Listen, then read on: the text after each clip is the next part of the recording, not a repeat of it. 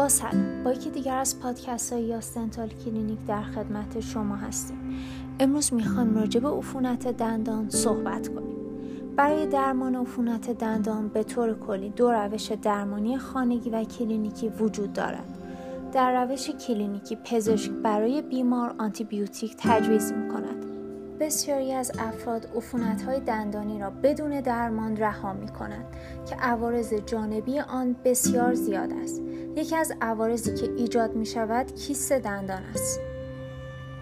عفونت دندان که نام دیگر آن آبسه است در واقع به یک کیست چرکی گفته می شود که در اطراف ریشه دندان شکل می گیرد.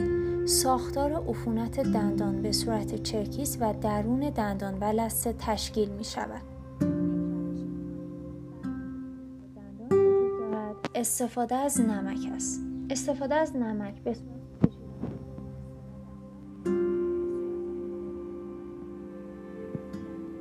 از بین برود. آنتیبیوتیک ها معمولا برای اینکه عفونت به بخش های دیگر منتشر نشود تجویز می شود و به همراه سایر داروهای مسکن تجویز می شود سپاس از همراهی شما.